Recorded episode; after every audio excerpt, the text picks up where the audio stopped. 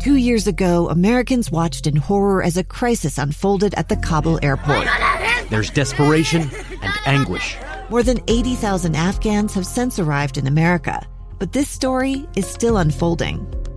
I'm Andrea Martin. In my new podcast, Stranger Becomes Neighbor, we'll find out what happens to these new arrivals in our communities. Who would help our newest neighbors? Follow us at kslpodcast.com, Apple Podcasts, or anywhere else you listen. Small businesses bring Utah together. They inspire goodness and connect communities. These are their stories from Mighty Main Street, brought to you by the Utah Office of Tourism and Visit Salt Lake. Here's our host, Chris Redgrave, on KSL News Radio, 102.7 FM and 1160 AM. Mighty Main Street, the faces and places of Utah.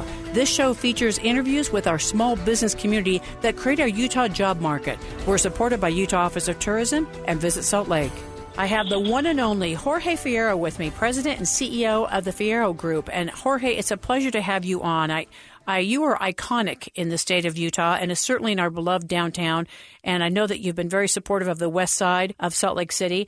And you have a new location. Tell us about your relocation. Yes, my new place is at 945 West Folsom Avenue, which is pretty much west of downtown in Salt Lake City, Utah. It's incredible that I was able to find a location so close to my old one and still managed to stay within Salt Lake City, Utah. I was just talking about your incredible pork tamales. Jorge, I'm telling you, when I go to the grocery store, I go right to the section that has all your fabulous food that you're making for us. And it is, it's just a must-have. Your salsas, your dips, your wonderful tamales, the enchiladas. Tell us about what Rico Foods is doing right now and about the production. Well, so, based on the fact that we had to move locations, we were able to secure this smaller location that is right on the west side of the heart of Salt Lake City, Utah. And right now we are concentrating specifically on Rico brand products, which right now we have about 65 different products between fresh and frozen in 90-plus supermarkets in Salt Lake City and all around Salt Lake City, Utah. The quality of the product is pretty high. Most of it is handmade. We use no preservatives and no additives. So anything that you buy from Rico brand, you have to consume within a certain period of time, because I have always said that food that doesn't have any preservatives is still live food. So you have to consume it before it starts getting bad, right? That's true. And I'm so glad that that's your focus right now. Are you going to open up a restaurant again, or are you just going to be focused on, which is huge to be focused on, Rico Foods and manufacturing? Is that your goal now? Well, you never say never. Unfortunately, because of COVID-19, restaurants and catering companies are truly suffering throughout. Yes, they are. And so having to secure a new space for my manufacturing and put in 100% of our efforts to make sure that our product doesn't suffer any issues through the process, we're concentrating 100% on Rico brand. And then who knows? We'll see what happens in 2021. If it is, feasible to reopen Frida Bistro, then I will be more than happy to do so.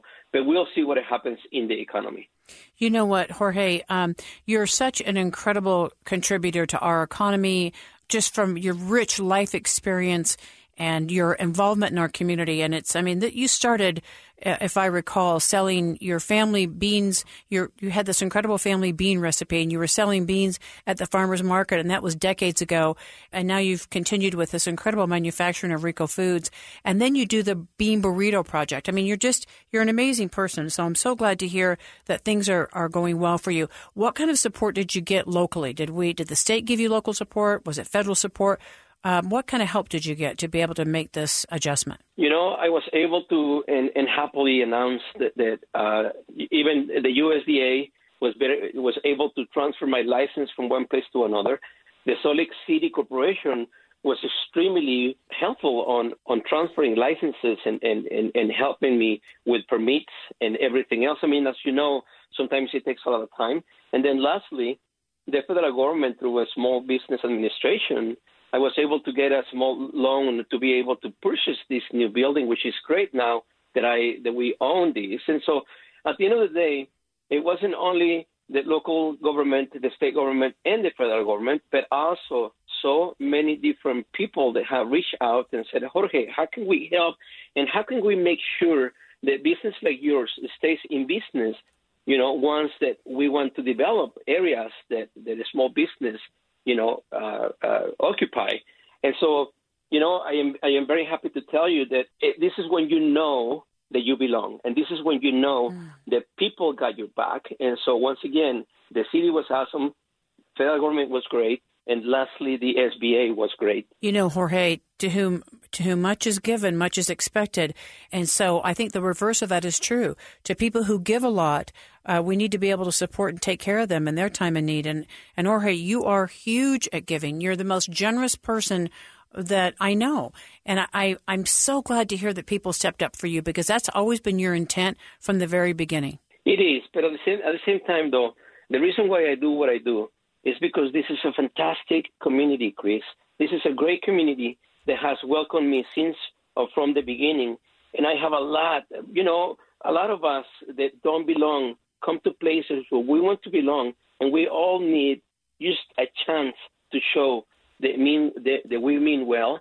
And I have always been one that says that the economy should be and the community should be supported by the community members. Why would I want to think anything else but making my community stronger, better, and richer in every single aspect? And this community has always supported me at large.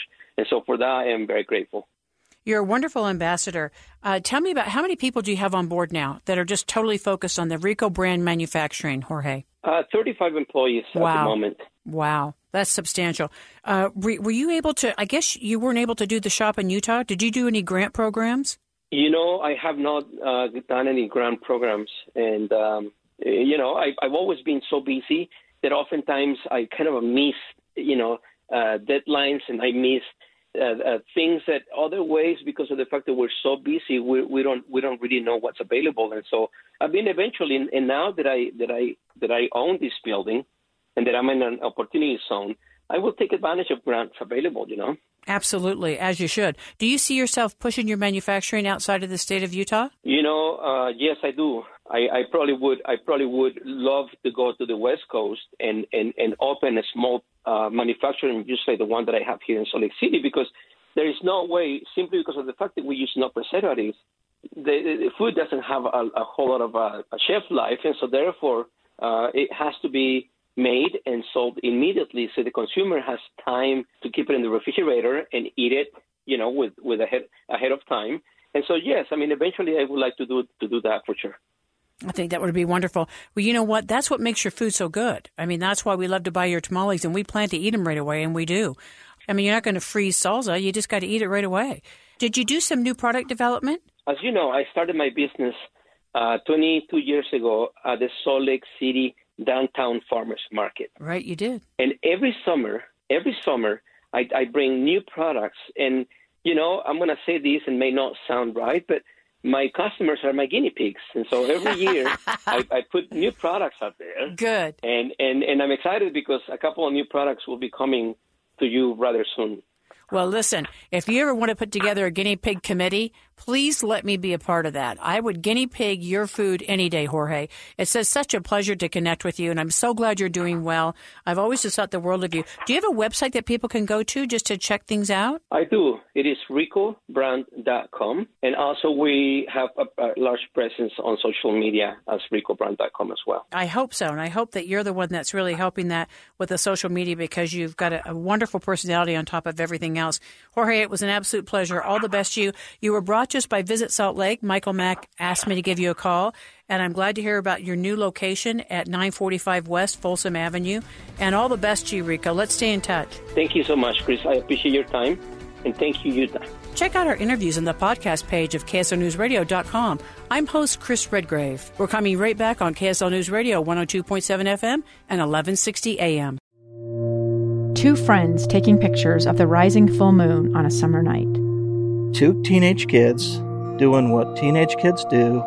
When a stranger with a gun and a death wish changed everything. It was violent, it was senseless, and I will never understand it, I will never accept it.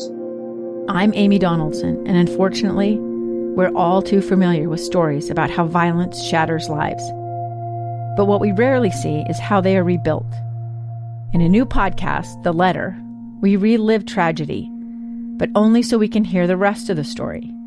The struggle to reclaim lives, the realities of grief, and the possibilities of forgiveness.